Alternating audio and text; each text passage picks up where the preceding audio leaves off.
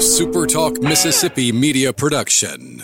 If you're feeling anxious about your investments with all the economic volatility and chaos in Washington, tune in to SuperTalk Jackson on Wednesdays from 9 to 10 a.m. and Sundays from 8:30 to 9:30 a.m. for Element Wealth Radio with Jeremy Nelson. Learn more at myelementwealth.com.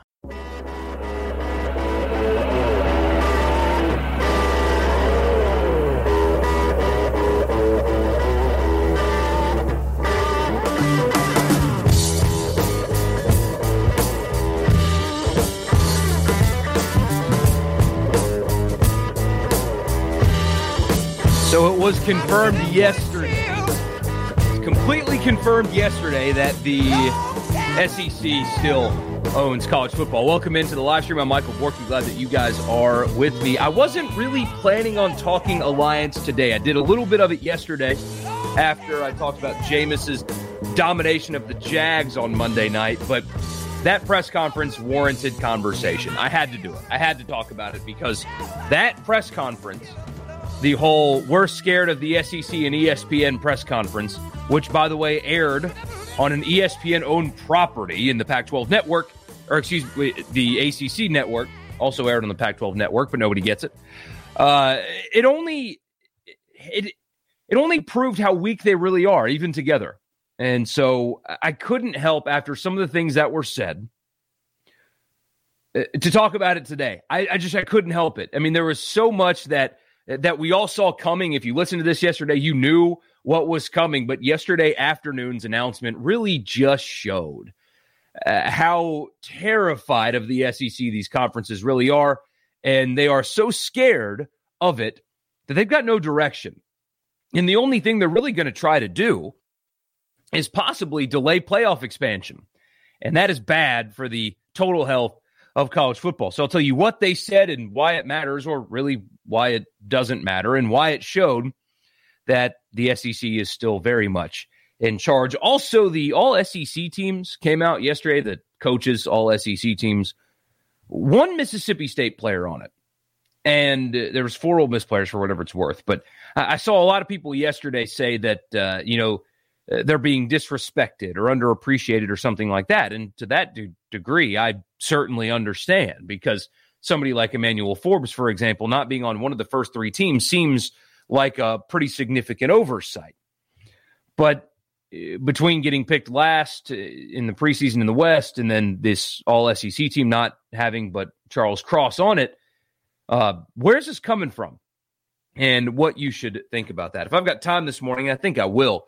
I'll get to that as well. Real quick, I do want to remind you though, subscribe on YouTube. Just search my name, Michael Borky, on YouTube. Subscribe on YouTube. And if you like what you hear physically, like the video. Also follow on Twitter and Facebook and wherever you get your podcast. Mike in the morning will do uh, will do the job and leave a rating and a review.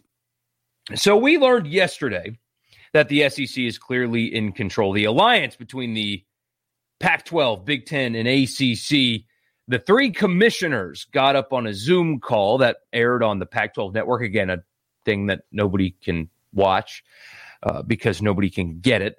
Uh, the ACC network, which is owned by ESPN, and the Big Ten network. And they took questions from reporters and said a whole lot of stuff. So if you didn't watch it, because why would you? And I encourage you not to, because it would be a big fat waste of your time. That's what you have me for. I watch stuff like this and will tell you what I see on that so you don't have to. The first thing, the most outstanding thing, and outstanding not in a good way, but the thing that stood out the most uh, was that these three don't have any kind of a contract. There's no formal agreement at all. And there's no plans to reach a formal agreement at all. Here, I'll actually find the quote for you as well. Um, there is no signed contract. There's an agreement among three gentlemen and a commitment from 41 presidents and chancellors and 41 athletic directors to do what we say we're going to do. They also use the phrase, we looked each other in the eye.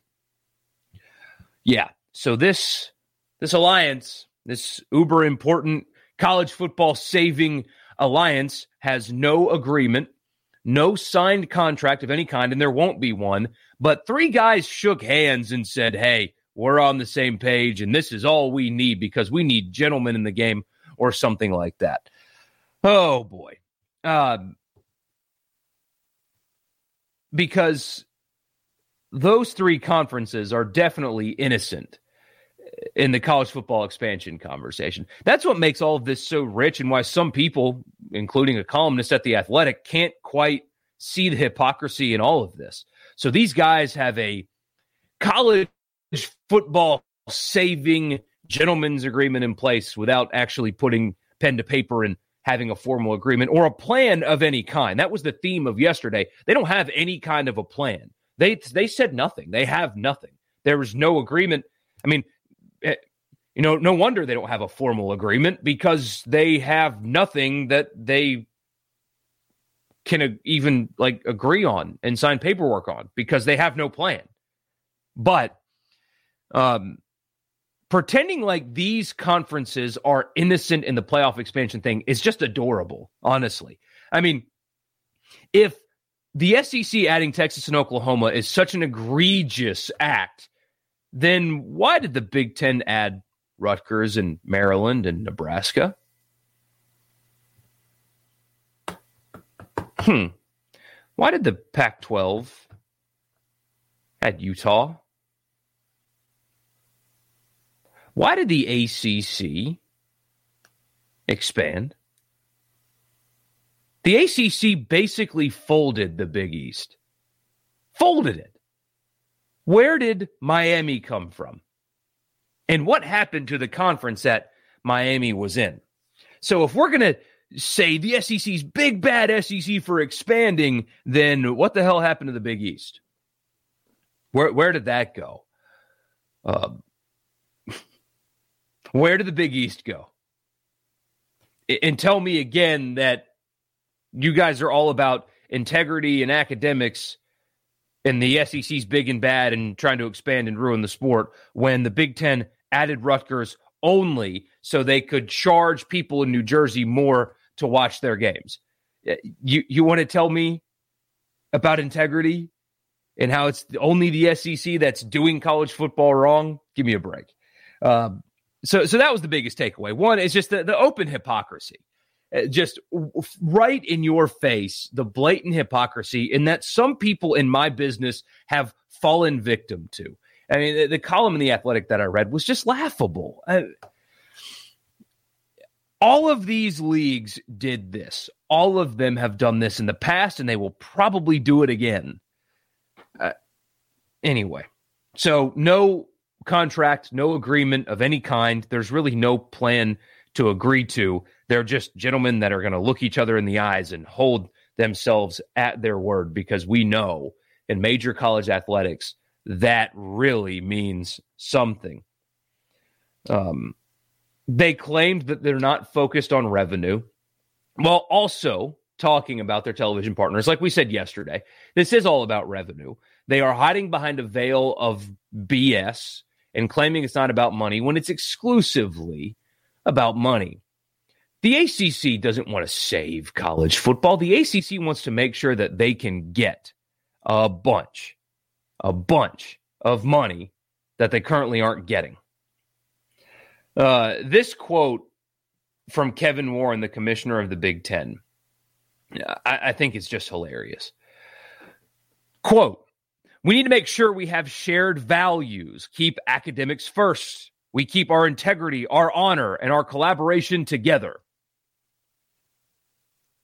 That's the commissioner of the Big Ten.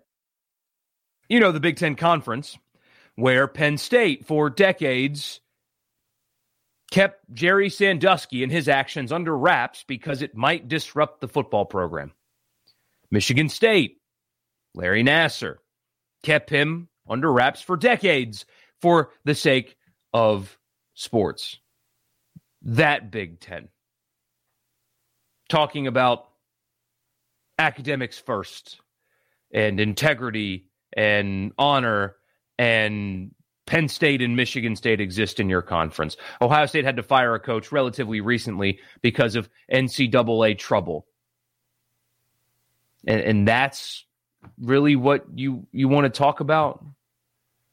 Rutgers came from the now basically defunct Big East, especially in football. Maryland also is a new addition to your conference. Nebraska is a new addition to your conference. You expanded. Why was it okay when you did it? And you can't pull the integrity card when you have Michigan State and Penn State in your conference. I'm sorry. And nobody should hear that and actually believe it, but some people do. Nobody should, but but some people do. And also, by the way, if Texas and Oklahoma, who were not poached by the SEC, they were leaving the Big 12. The television contract was up. They wanted to go somewhere else to make more money. They sense that the Big 12 is slipping behind. They reached out to the SEC first. The SEC said okay, which is exactly what the Big 10 would have done. If Texas and Oklahoma would have called Kevin Warren and said, We want to join your league, Texas and Oklahoma would be getting ready to play in the Big 10 now. Same thing with the Pac 12, same thing with the ACC. No doubt about it. Anybody pretending like that is not what would have happened if they could have gone to the Pac 12, the Pac 12 would have taken them in a heartbeat, but the SEC was their first option for a reason. Um, here's the kicker, though the biggest issue that I have with all of this crap. Uh, most of it is nothing, right? The scheduling thing is nothing. I'll tell you more about that in a second. Uh, it not having a signed contract is just hilarious. I mean, that's a joke. Uh, pretending to care about integrity and academics and honor or whatever, that's all a joke. Uh, but this is actually a problem. They are not, or they are wanting to delay essentially the expansion of the college football playoff. Jim Phillips, the uh, a not AD, the commissioner of the ACC said uh, they are on record as not supporting an expanded 12 team playoff as currently proposed. Here's the quote There are issues at the margins. We haven't made a final decision. We are a big believer in being methodical. And here's the issue with that. If you're going to sit and cry wolf about the SEC ruining college football by adding two programs to their league and doing nothing else, then what you should do in your position is support expansion of the playoff and do it as soon as humanly possible. And if I were programs within the ACC or the other two, I would be furious because that's not the message I want. If I'm the athletic director at Virginia Tech, I'm saying, wait, hold on. What? Whoa, whoa, whoa, whoa. What are you what are you saying? You don't want to expand the playoff? What happens if I have a 9 and 3 football team? Oh, I get to go to the Belk Bowl. That's great. I'd rather play in the playoff. Why are you delaying this when it would help us? That that would be my position. I swear, if I'm the athletic director at North Carolina, Virginia Tech, Wisconsin, uh, Oregon, those kind of places that have been there, but not quite gotten over the hump. Like Wisconsin's been there. They're a really good team. A 12 team playoff gets Wisconsin in all the time, almost annually. It is one of the most stable programs in all of college football, but they just haven't been able to get over the hump. 12 team playoff gets Wisconsin in all the time. All the time. If I'm the athletic director at Wisconsin, I think it's still Barry Alvarez, right? Or did he step aside? Either way, I'm calling Kevin Warren and saying, no, wait, hold the hell on. That is not a unified message that you put out there yesterday. If I'm the athletic director at Virginia Tech, what are you talking about? I want to expand as soon as possible. And by the way, the ACC is especially interesting because the whole delay component is to make sure that their television partners can negotiate rights for the playoff. Well, the ACC is in bed with ESPN until the mid 2030s. They're their exclusive rights dealer. So if I'm the AD at Virginia Tech, what what the hell are you guys doing? What are you doing? ESPN's our partner. ESPN owns the rights to the playoffs. Don't delay this. I want to make it because right now my program can't make it. If I'm North Carolina, the same thing. I want to make the playoff. Right now I can't. Clemson's in the way. What are you doing?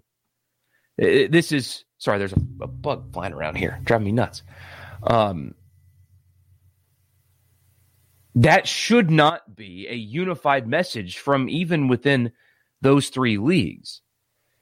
And that's not good for the overall health of college football. I've talked here and on the radio many times uh, about um, why expansion is good for the overall health of the game. We have a serious issue with parity, which is something that apparently these three can't see. When Clemson and Ohio State, out of the 41 teams or whatever in these three conferences, only those two are actually making it to the playoff and participating. Uh, the expanded playoff is great for the overall health of the game. It would at least provide the illusion of parity. It would create more meaningful games later in the season across the board. It would definitely help the Pac 12. It would definitely help the Big Ten. It would definitely help the ACC, but it would also help the Conference USA. It would help the AAC. It would not necessarily help the SEC, although now Texas and Oklahoma, hell, maybe the league will get six teams into the playoff at this point. But Greg Sankey wrote the proposal not to help his league. He'll he'll tell you openly.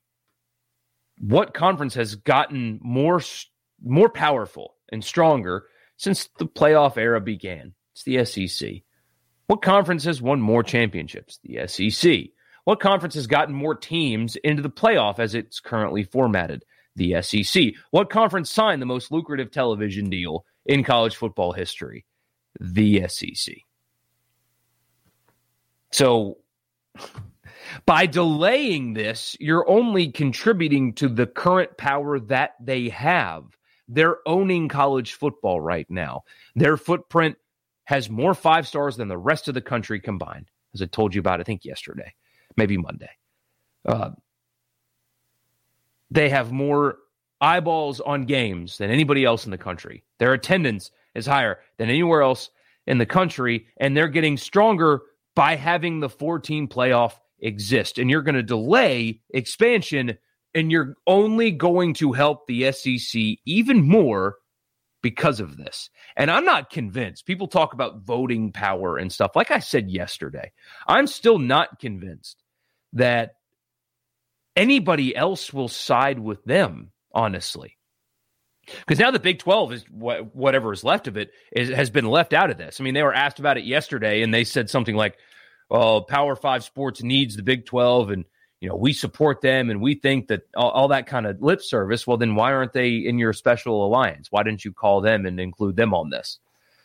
Um, yeah, they may have votes, even if it's unified, which it shouldn't be, but even if it is, from not a majority of program schools, whatever you want to call it. I think they are very much panicking, very much panicking. And that's yesterday is what panic looks like no direction, no plan, uh, no formal agreement they just kind of want to kick and scream at the SEC and pretend like they care about academics and integrity when their past actions and some of their member institutions tell you they couldn't care uh, less uh, about it. And so the only thing they're really going to do is possibly delay expansion, which just hurts themselves in college football as a whole and will further make the SEC more powerful. And just like I predicted yesterday, by the way, the whole scheduling idea, there's no direction for that. They have no idea when that's going to start because a lot of these schools have contracts with SEC schools until the 2030s. So, and on top of that, uh, they're not going to restrict each other from playing the SEC. So, like Clemson, South Carolina still on, Georgia, Georgia Tech still on. So, what exactly did they accomplish yesterday other than showing that they're scared, they're panicking. They have no direction. The SEC is more powerful than it's ever been. I bet Greg Sankey, if he's a drinker, poured a glass of whiskey while watching that press conference yesterday in his office and just kind of laughed. The SEC has been nothing but pragmatic, especially last year. You, remember when the Big Ten and the Pac 12 tried to cancel college football last year and the SEC saved it? Um, they've been nothing but pragmatic everything has been measured, done with a purpose. And yesterday was everything but that. It was chaotic. It was didn't make any sense. There was no direction. There was no goals. I mean, there were, they didn't even state any goals. Like it was a waste of time. But they showed you how weak they really are and how scared of the SEC that they really are. And for good reason. I mean, the SEC controls college football, and apparently it will continue. And like I said yesterday, if I'm the uh, the commissioner of the Conference USA, I'm on the phone with Greg Sankey and saying, "Hey, Greg, after watching that, you tell me how to vote. I'm in. I'm with you. If I'm the commissioner of the AAC, I call Greg Sankey. Hey, Greg, I'm in. If I'm Jeremy McClain, the athletic director at Southern Miss, I'm calling my commissioner and saying the SEC needs to be who we follow here, not not those guys, because the SEC's direction will get us the expanded playoff, and we want that. So please go make that happen. If I'm the athletic director at Clemson, I'm furious, furious. I mean, that was an embarrassment yesterday. They should be embarrassed with how that went yesterday. And if I'm the athletic director at Ohio State, I'm embarrassed. I mean, what what what are you doing? Do you think honestly this is going to elevate our league at all? JP says Conference USA commissioner isn't that confident. Well, then maybe McClain can get him because Jeremy McClain is very much competent and then some. Um, maybe he can you know move that needle some because Southern Miss and programs like Southern Miss want they should want playoff expansion, need playoff expansion, and should do everything they can to get it done right away. So push that envelope. Um, if I were them, push that envelope. Uh, that's really what it comes down to. They showed how powerful the SEC really is yesterday. And if I'm the AD at Ohio State and Clemson, I'm embarrassed. If I'm at Wisconsin or Virginia Tech or a program like that that can make the playoff that just hasn't yet because it's not big enough, I'm I am wondering what the holdup is, especially the programs in the ACC who have locked into their television deal until the 2030s.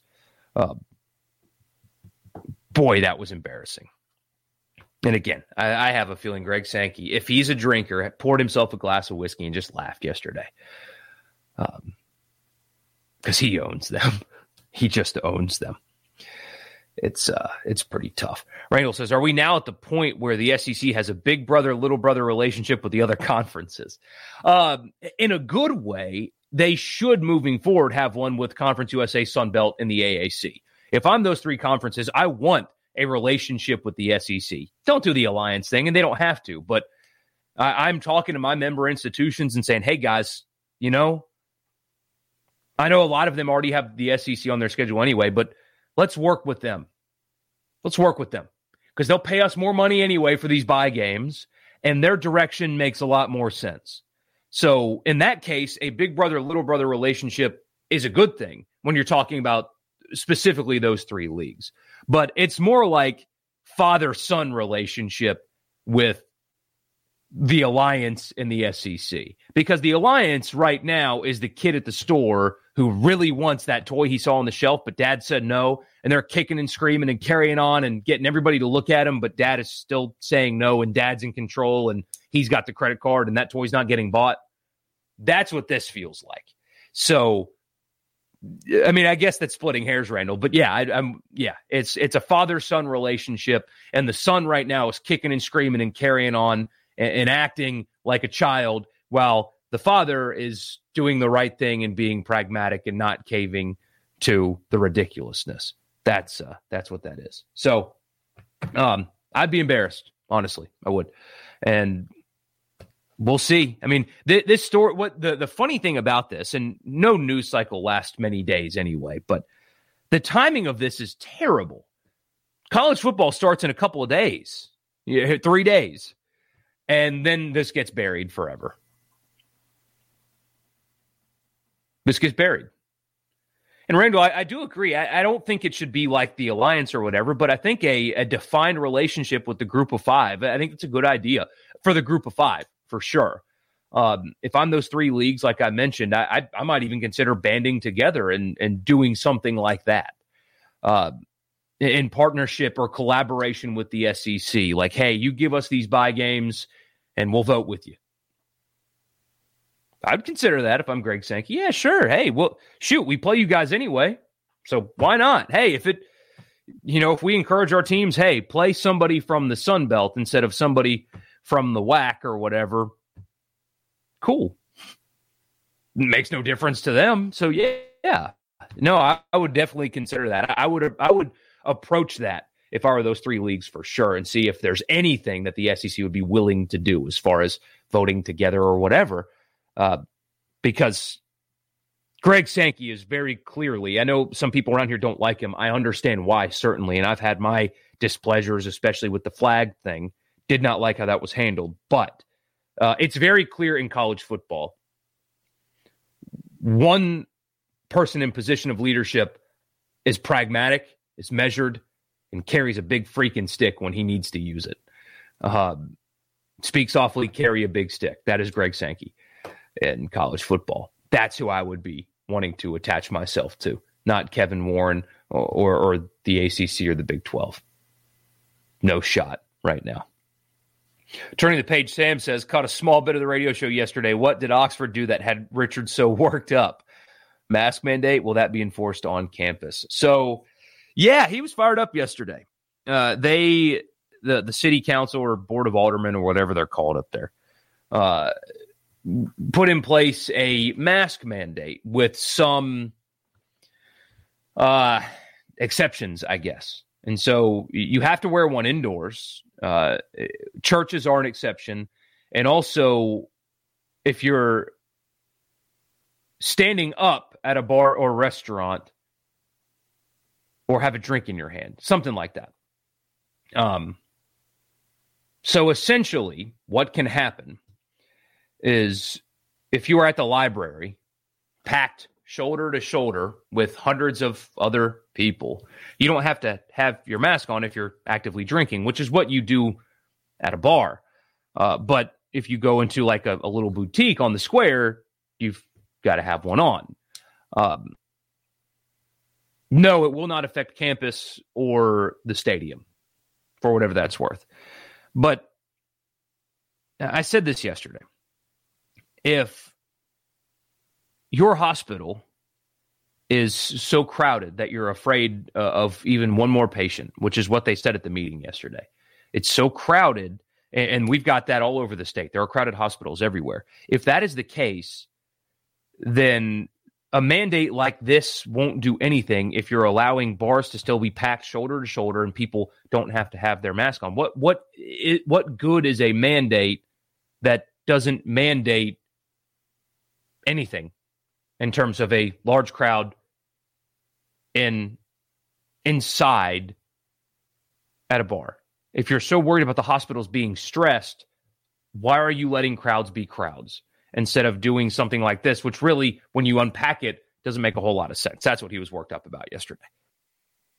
And I, I understand it. I mean, I I'm not in a a mask mandated place, although you're starting to see them pop up at individual businesses more and more. Um, I'm double vaxxed, so you know I, I don't wear one much at all anymore. Um, but I certainly understand the frustration because what's the point? You know, if you're really worried about your hospital and, and its capacity, why are you letting crowds be crowds, especially when that crowd is exempt because they have a drink in their hand? That's it's just kind of what's the point? And so that's what he was fired up about yesterday.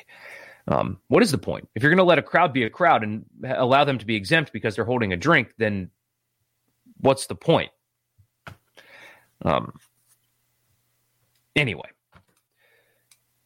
Anyway for whatever that's worth, I, have had a, handful of people ask if something like what's happening at LSU is going to happen here, and I don't foresee that being the case. I could be wrong; things could change. I, I don't foresee that being the case here. I don't think the state is going to force them to do it, and I don't think the schools are going to do it. That's just me. I don't know. Things could change. Uh, we'll see. But I mean, we're inside of two weeks until the first home game in the state of Mississippi, and I think it's kind of too late. Um, I could be wrong. I don't foresee that happening, but uh, but I certainly could be wrong. Um, hopefully, we continue to get good numbers news moving forward. Uh, vaccine numbers are shooting up. That's a that's wonderful news. Um, it's wonderful news. Um, we'll see if case numbers and hospitalizations go down. Apparently, there's a chance that they start doing that, so that's good. That's really good. Um, the All SEC teams came out yesterday And there was one Mississippi State player on first, second, or third team All SEC. For whatever it's worth, Matt Corral was the first team All SEC quarterback. Jerrion Ealy was first team All Purpose. You had uh, nobody from either school on defense. Jerrion Ealy was also a, uh, a return specialist on first team. So he was all purpose and return specialist first team. Charles Cross was second team offensive line for Mississippi State, and that's it for the Bulldogs. And then you had uh, Mac Brown, a punter, make it, and Jerrion Ealy was also third team running back along with Nick Broeker. Um, no Emmanuel Forbes, which I think he's an NFL player. Uh, that's been the most glaring omission in all of this. In the media's poll that came out around media days, was anybody from the secondary uh, for Mississippi State not getting any recognition uh, whatsoever. Uh, that's bizarre. That's the that's the thing that I will certainly defend for Mississippi State fans. That doesn't make any sense to me. I understand why Jaden Walley's not there. I think by the end of the season he could be there. I think he's a future star, but he hadn't proved it enough consistently compared to other receivers in the SEC. So I get his omission. Um, I think by the end of the year, you'll look back and think, damn, he should have been there. But I get why he's not. That makes that's easily explainable, makes perfect sense. Uh, Charles Cross is more of a projection than anything else, but a lot of people think that he's got first round potential, like he's that kind of an athlete. So I, I certainly would have selected him uh, myself. The secondary doesn't make any sense. Uh, not having at least Emmanuel Forbes on there just doesn't make sense. He needs to be on there. Um, but when you pair this, just one player on the all SEC teams with the predicted order of finish, which is last in the SEC West, a lot of state fans are wondering, you know, what did we do to earn such disrespect? You know, why is this team being disrespected? And Brian Haydad's media poll that he put out there uh, showed that there are some people that cover the team that are extremely high on this team. So that uh, probably is a reflection of the fans as well. Some people think that, you know, I've heard from state fans that think it's an eight win team this year. Uh, I've even had some say that they think that they can win nine. Um, this is coming from a place, though, of what you know. And although, yes, they played well at Georgia last year, and yeah, the offense was better against Ole Miss, but remember how bad Ole Miss defensively was. Um, those were two losses. I mean, they beat Missouri and they won a bowl game against Tulsa in the rain that very few people watched, and most people only remember the fight that occurred after. Um, they've got to prove it. I don't think it's so much disrespect as people only saw last season from 30,000 feet aren't really applying as much context as as we are around here to what happened last year and are just expecting it to not be much better than that. Uh, you know, it, it can be spun in many different ways, and I contribute to that. I spin it myself. Transition year, COVID year, completely new system, new philosophy, a roster that wasn't built to run the system, there was only one person in this state that was telling you guys going into last season that it, there's a real chance that the team is quite bad. And I got labeled a bunch of stuff, especially on message boards. Uh, but there was only one person willing to tell the truth then, and it was me. Uh, that all of that that happened last year is being looked at from 30,000 feet. There's no nuance applied to it. And so they saw team that struggled, couldn't score, only won three games, and they're just directly applying that to this year. I don't know if it's disrespect as much as it is they got to prove it. Same thing with the Ole Miss defense. You know, you got people predicting nine wins. Now, I've got to see it first before I go down that road. Offensively, they can play with anybody in the country, really. But until they show, actually prove that they're better defensively, I'm not going to tell you they're winning nine games this year. I got to see it first. You got to prove it to me. That's why Ole Miss was left unranked. I think you can make an argument that they should have been ranked, especially ahead of somebody like Coastal Carolina, for example. But there was prove it in there. Yeah, the, the team's fun. Lane Kiffin's fun, but you gave up 40 points a game. You were the second worst defense in SEC football history last year. Prove it, or else it's all you are. Same thing applies here. People are wondering why the Mississippi State's being disrespected. I don't think it's disrespect. I think it's more of, you got to prove it to me. You got to prove to me you're going to be better than Arkansas. Arkansas beat you last year on the road. Got to prove it first. That's all that is. I don't think it's disrespect as much as it is they got to prove it. And they'll certainly have an opportunity to do just that this year. The secondary piece doesn't make any sense, but it's not disrespect. I, I wouldn't take it as that. You just, the team's got to prove it. And I think that, you know, I think that they will, but that's all projection. What do you know about them? It's a team that's got a lot to prove this year.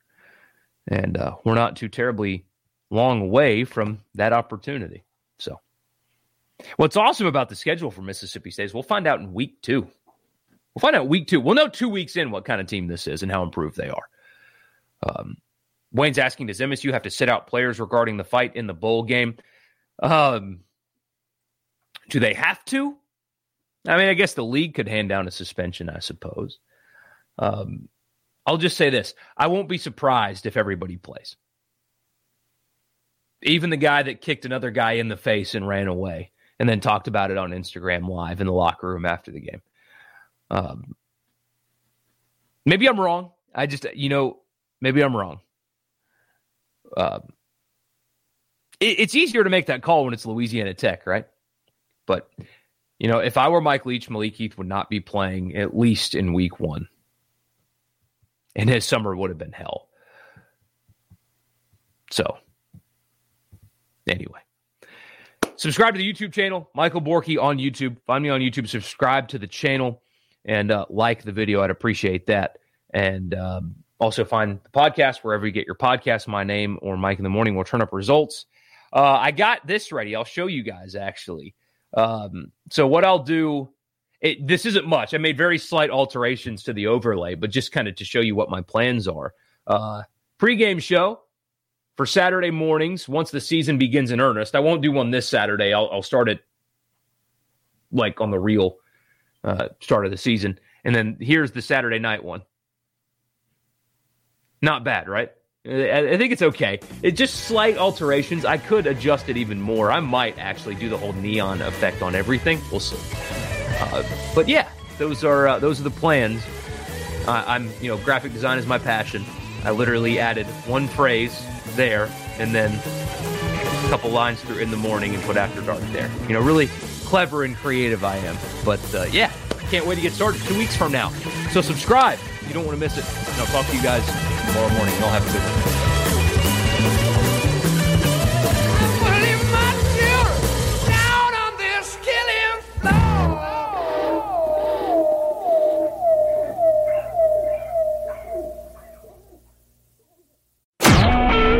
SuperTalk Mississippi Media Production.